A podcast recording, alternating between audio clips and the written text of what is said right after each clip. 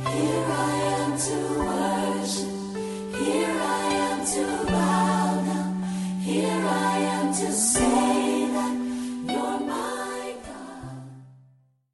you have your Bibles, please turn to Galatians chapter five, verses sixteen through twenty-six.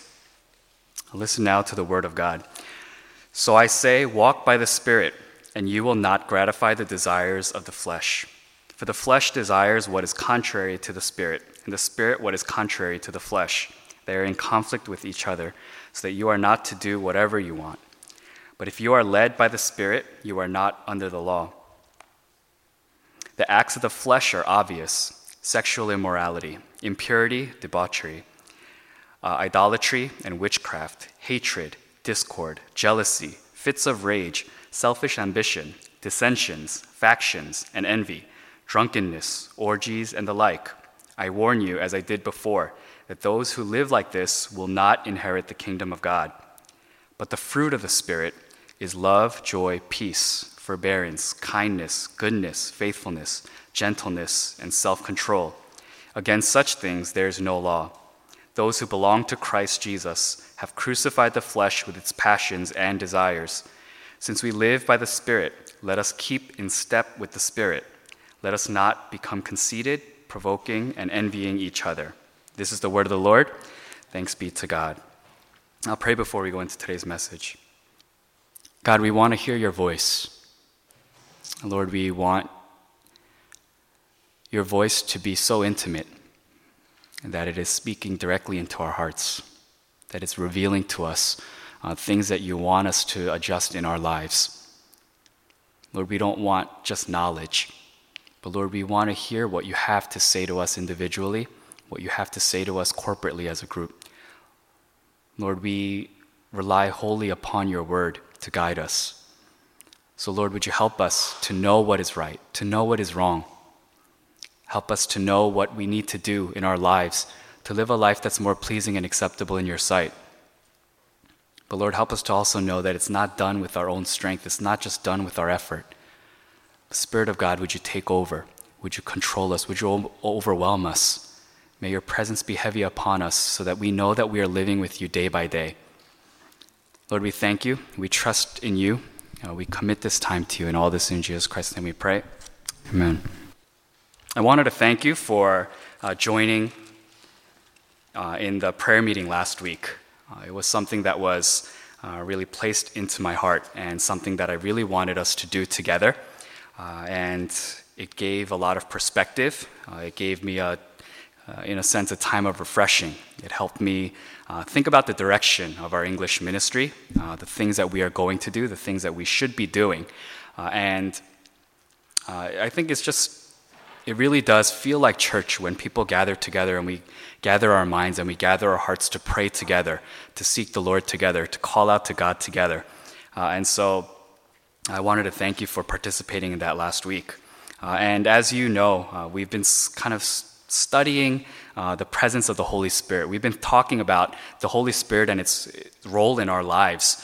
And it's been something that I believe God has placed in my heart uh, to be preached to our church uh, in this time and in this season. And it's something that I don't, I think uh, gets overlooked at times. Uh, there are a lot of times where uh, I've thought about church and I've looked at my Christian faith and I've looked at my walk with God, and in a lot of the teachings that I've received, in a lot of the lessons that I've learned, uh, I think the takeaway that I've gotten from it a lot of times was, this is how you should look, this is how you should act, these are the words that you should say. And Uh, as we were beginning our English ministry, and as I began kind of teaching about the Holy Spirit, uh, a lot of those memories came to mind. A lot of those times when I was at church, and I felt like, you know, I'm not really sure I believe this. I'm not really sure I, I mean the words that I say, I, I say when I praise, but I know that I'm supposed to do it. A lot of those memories started popping up in my head, specific moments uh, that I could see almost a third-person picture of myself uh, in service as a youth student, or sometimes even as a Sunday school student, learning Bible stories and wondering, what does this mean? Why does this matter? You know, but trying to look like I cared, trying to look like I understood and that I believed. And a lot of those images came to mind. And so uh, I wanted to kind of share a little bit about the journey that I've been on.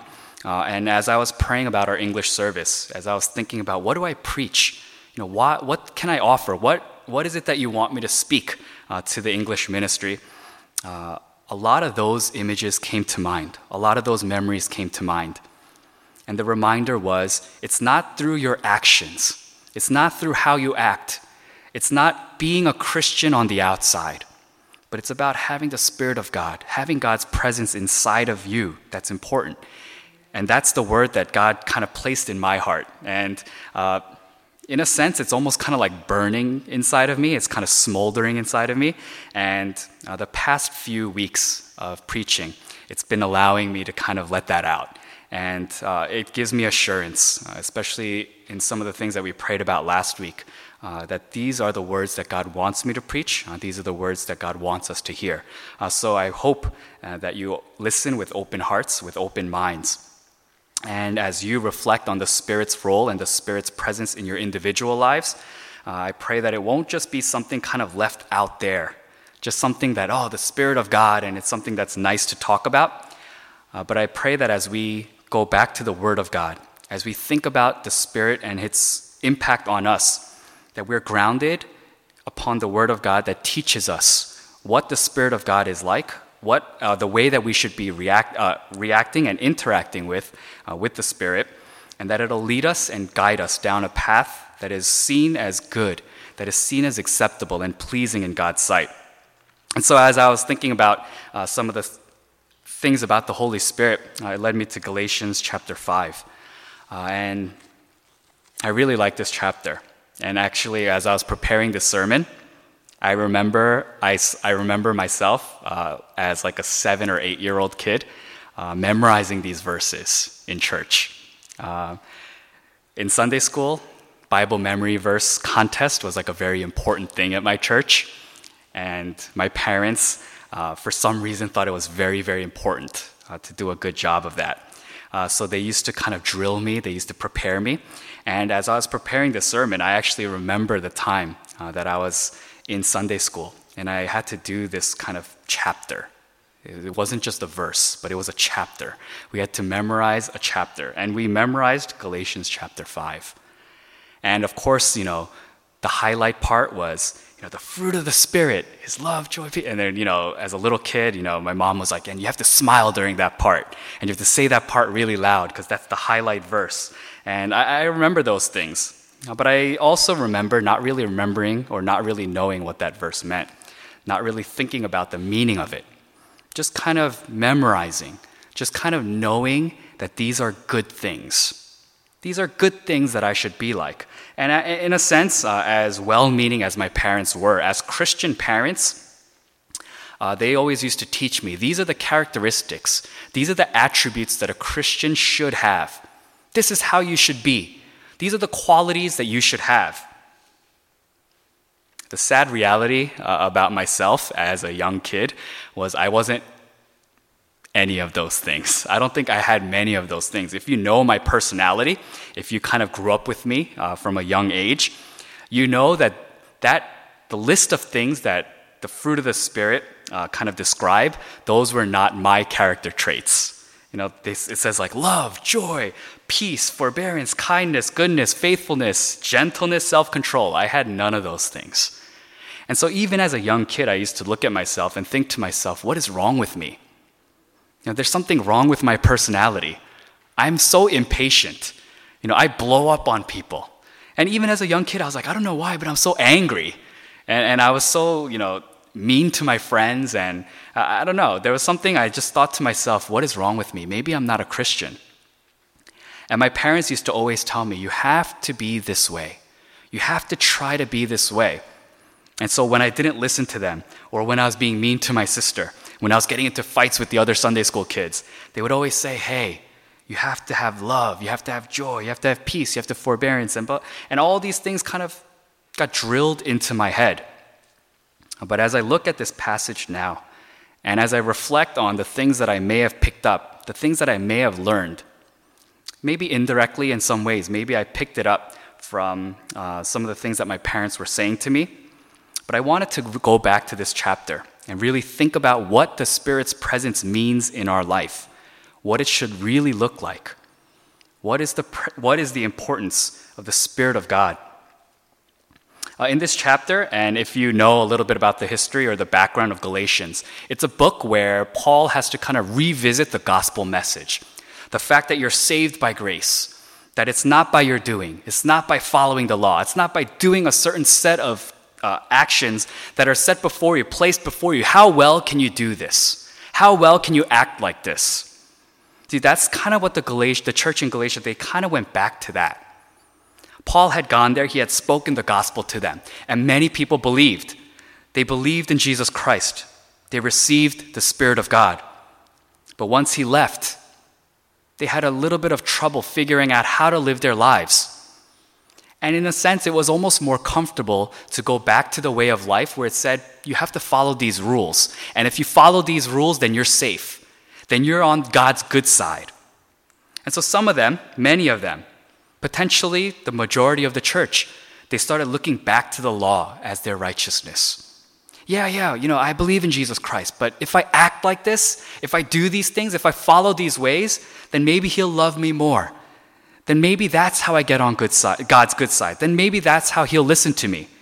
Maybe that's when he'll answer my prayers. And so they started following the law again. They started acting a certain way. They started to live according to the patterns of this world. They thought it was right. And so that's really what the letter of uh, Galatians is about. Why have you gone back? You received the grace of Jesus Christ. You understood what it meant to receive his presence, to receive his Spirit. Why are you trying to go back to earn your righteousness again? Why are you turning back to the law? Why are you turning back to circumcision? See, sometimes it's more comfortable for us to do the right thing, to do the things that this world will compliment us for, to look a certain way. You know, church, it's funny because when I was growing up, uh, I used to watch The Simpsons. And in The Simpsons, uh, there's a neighbor to The Simpsons, and his name is Ned Flanders. And he's kind of a caricature of what a Christian person is.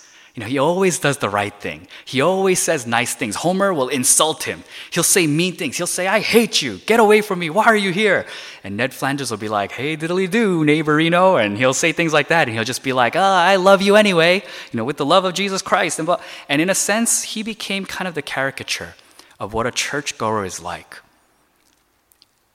We do the right thing. We say the right thing. We act the right way. But how much are we honoring God with our lives if we do that apart from walking and living with the Spirit? Sometimes it's easy to look like you're living with the Spirit of God. But if you're truly living, if you're truly walking with the Spirit of God, in some ways, it's a little bit burdensome. What do I mean by that? If you're really walking with Him, if you're really living with Him, you know, like it's kind of the idea like this. If you're kind of dating someone, you can kind of just meet when you want to meet, right? And you can kind of, oh, you know, today, why don't we go here? Why don't we go on a date over here? And it's like, okay, but three hours is enough. Now it's time for you to go to your house, time for me to go to my house, and we can kind of relax now. But if you live together, I don't know what this feels like, uh, but I imagine for you married folk, it's it doesn't end. Once the date ends, you go, okay, and now let's go home together. And now let's spend all of our time together. You see, it's a little bit different when you're living with something, when you're walking with something day by day.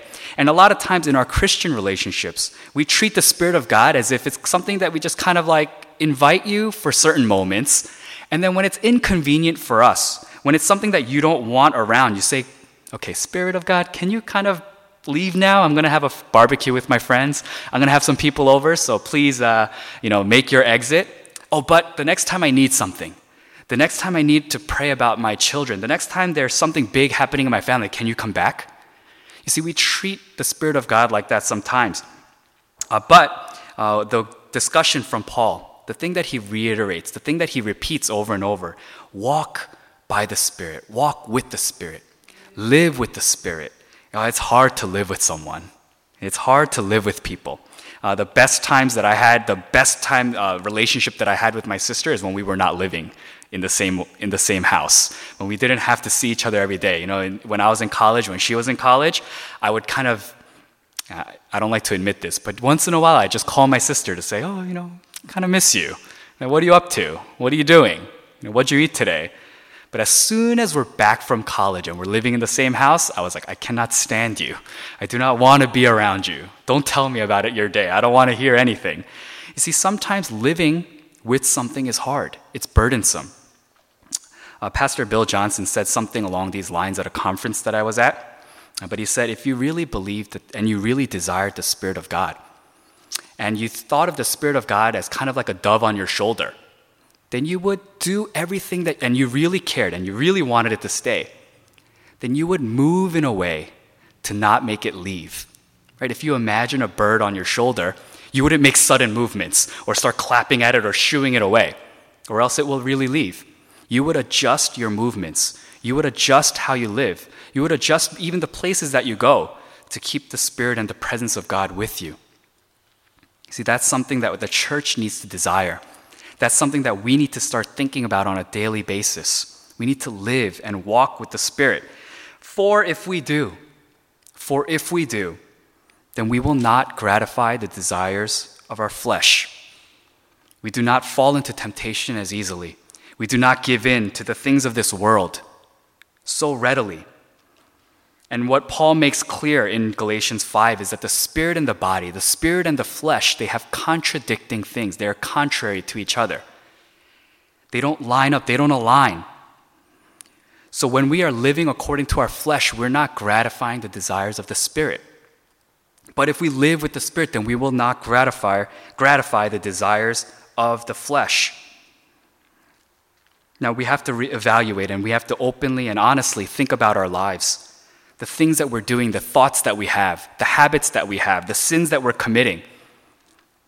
And if the acts of our flesh, if the things that we do with our lives, if our day-to-day, our weekly habits have things like sex- sexual immorality, impurity, debauchery, idolatry, witchcraft, hatred, discord, jealousy, fits of rage, if we're only thinking about our own ambition, if we are dividing, if we are doing things to ha- have conflict with one another, if we look at other people with envious eyes, drunkenness, all these kind of things, then what it shows us is that we're not walking with the Spirit.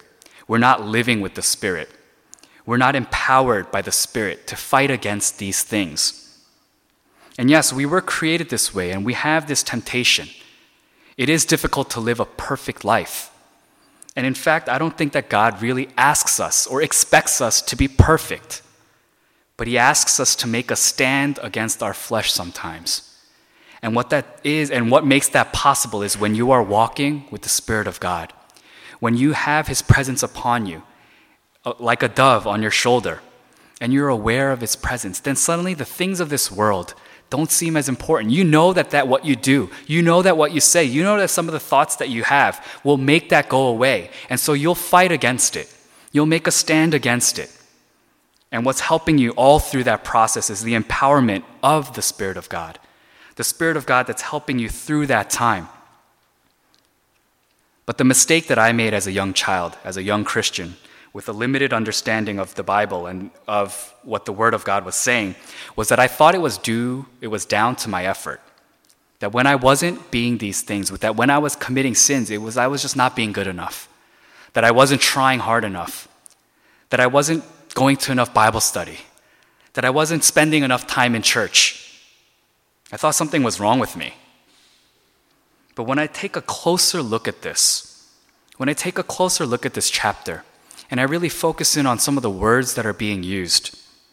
Think about what Paul is saying when he discusses the things of the flesh. He says the acts, the actions, the outward mo- movements of the flesh are obvious. The acts of the acts of the flesh. But that contrasts with the fruit of the Spirit. It's not actions of the Spirit, or it's not actions that look like the Spirit, but it's the fruit of the Spirit. Why is that important? Consider an apple tree. If you have an apple tree, then you expect it to bear apples. If it bears oranges, then it's a miracle and it's weird, and it might you know, be kind of an interesting thing, but as an apple tree, it's useless. An apple tree bears apples as its fruit. You see, that's the idea of the fruit of the Spirit, and I think that's why the language is intentional. It's the acts of the flesh, but the fruit of the Spirit. So these are not things that you just bear. These are not things that you just do. These are not things that you put your effort into. You don't go, oh, today I'm going to have love. Today I'm going to have forbearance. I'm going to be patient today. And I'm just going to decide with my effort, and I'm going to try really, really hard to have self-control today. I'll tell you, if you try to live like that, you will grow tired. You will grow weary. And you will feel like you did something wrong. You'll feel so beaten up by this world. I've done that life. I've tried that life. It doesn't work. It doesn't last. But if you have the Spirit of God with you daily, if you're living with the Spirit, if you're walking with the Spirit, then the fruit will show. It's, it's almost inevitable. If you walk with the Spirit, and if you live with the Spirit, if you live by the Spirit, then these are the things that will show as the fruit of your relationship with the Spirit of God. Are you lacking love in your life? Do you not have joy? As you think about your life, do you feel like, I don't have purpose? You know, I don't have cheerfulness. I don't have that, that sense of fulfillment in my life anymore. Or when you're raising your kids, or as you go to your work, and, oh, I have no patience these days. I just can't take things anymore. What you're lacking is not the ability to try harder, to have these characteristics. It might not be in your personality, but the Spirit of God can empower you beyond your response, uh, beyond your personality, beyond your characteristics, beyond the attributes that you have naturally. If you have the Spirit of God in you, then it will bear fruit. And when it bears fruit, it will show these things. And that's what we need in our individual lives. That's what we need in our relationship with God. That's what we need together as a church as well. It's not just, oh, let's pretend we like this church member, even though they annoy us. Let's, let's just get along with them as best as we can for the sake of harmony and for the sake of peace. Let's just do these things because that's what a good church person does. But no, if the Spirit of God is upon our church, then there will be love. Then when we enter into worship, there will be joy. There will be patience with each other, even though we're different, even though we have difference of opinions. There will be gentleness. There will be self-control in our lives. So you need to make an honest assessment of the life that you are living. Are you lacking any of these qualities? Do you desire any of these qualities? Then it is time for you to start living with the Spirit of God. Not just inviting him as a guest. Not just saying, come and go as you please. Oh, can you come when I need you and leave when I don't want you? But to start living with him. To start walking with him. Since we live by the Spirit, let us keep in step with the Spirit. It's a, it's a very heavy burden. Sometimes it's hard in our workplaces to live in the Spirit, to walk by the Spirit. But if it is something that you desire, it is something that you chase, it's something that you pursue, it's something that you ask God for. God, let me live with the Spirit today. May I walk in the Spirit today. And may the Spirit of God influence my actions, influence my words, influence my thoughts, so that you don't leave me, so that your presence is with me all through the day. I guarantee you that your life will look different. I guarantee you that our church will look different. I guarantee you that churches across the world will look different if we only would live, if only we would walk, if only we would accept and allow the Spirit of God's presence, the presence of the Spirit of God to bear fruit in our lives. Then all of these things, all of these things will be visible. We can't help but produce these fruit. The church of God won't be able to help but produce faithfulness, to produce gentleness, to produce self-control. Because they are the fruit, because the Spirit of God is with us. I pray that you will spend time this week really pondering these words. Maybe take a moment of time to read and reflect on Galatians chapter five once again, and to make an honest assessment of whether you are, uh, whether you are displaying the fruit of the Spirit. Maybe we need to start walking with the Spirit of God more. As we continue on with our English ministry, may all of our steps be guided by the Spirit of God. May our English ministry, ministry uh, live by the Spirit and keep in step with the Spirit. Then we will become the church that Christ Jesus wants us to be. Then we will start looking like the church that it was always intended to be. Let us pray. God, we don't bear fruit on our own. We don't bear fruit with our effort. We're not able to produce the things of your Spirit apart from your Spirit. So Lord, help us to des- desire you desperately, deeply, urgently. God, we need your presence in our lives, whether we're in our schools, among our friends, in our workplaces, in our homes, wherever you place us. May every step that we be, that we take be in line with the Spirit of God. May you be there with us. May we desire your presence daily. Help us to think about you. Help us to speak to you. Help us to converse with you. Lord, Spirit of God, would you be involved in every moment of our lives, every decision we make. For if we walk with you, then we will live a life that's more pleasing and acceptable in your sight. For if we allow the Spirit of God to come into our hearts, then we will start bearing the fruit of your Spirit. We need that so desperately, God, in our individual lives and also in our English ministry, also in our church. May we start bearing the fruit of your Spirit. God, we thank you, we love you, and in all this in Jesus Christ's name we pray. Amen.